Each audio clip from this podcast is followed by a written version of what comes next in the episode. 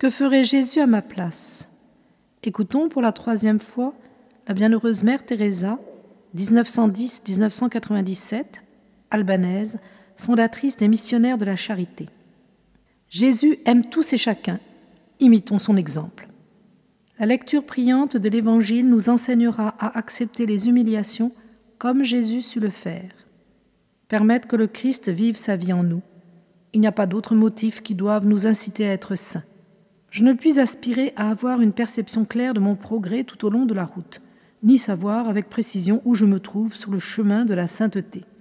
Je me contente de demander à Jésus de faire de moi une sainte en laissant entre ses mains le choix des moyens qui peuvent m'y mener. La vigne, c'est le Christ. Soyons comme un sarment de cette vigne, un sarment authentique et lourd de fruits, en acceptant le Christ dans nos vies comme il se donne, comme vérité qui veut se dire, comme vie qui entend être vécue, comme lumière qui illumine, comme amour à aimer, comme chemin à parcourir, comme joie à communiquer, comme paix à rayonner. Aujourd'hui, bien que le Christ n'ait pas besoin de prendre sa croix et de marcher vers le calvaire, il continue en vous, en moi, en tous les jeunes du monde, à souffrir, à vivre et revivre sa passion. Prière. Seigneur, enseigne-moi à ne pas parler comme un bronze qui résonne ou une clochette stridente, mais avec amour.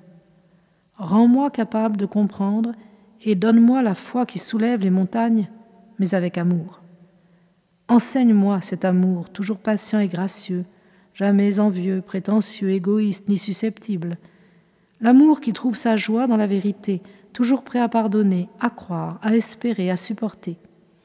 Enfin, quand toutes les choses finies se dissoudront et que tout sera clair, fais en sorte que j'ai été le reflet, faible mais constant, de ton amour parfait.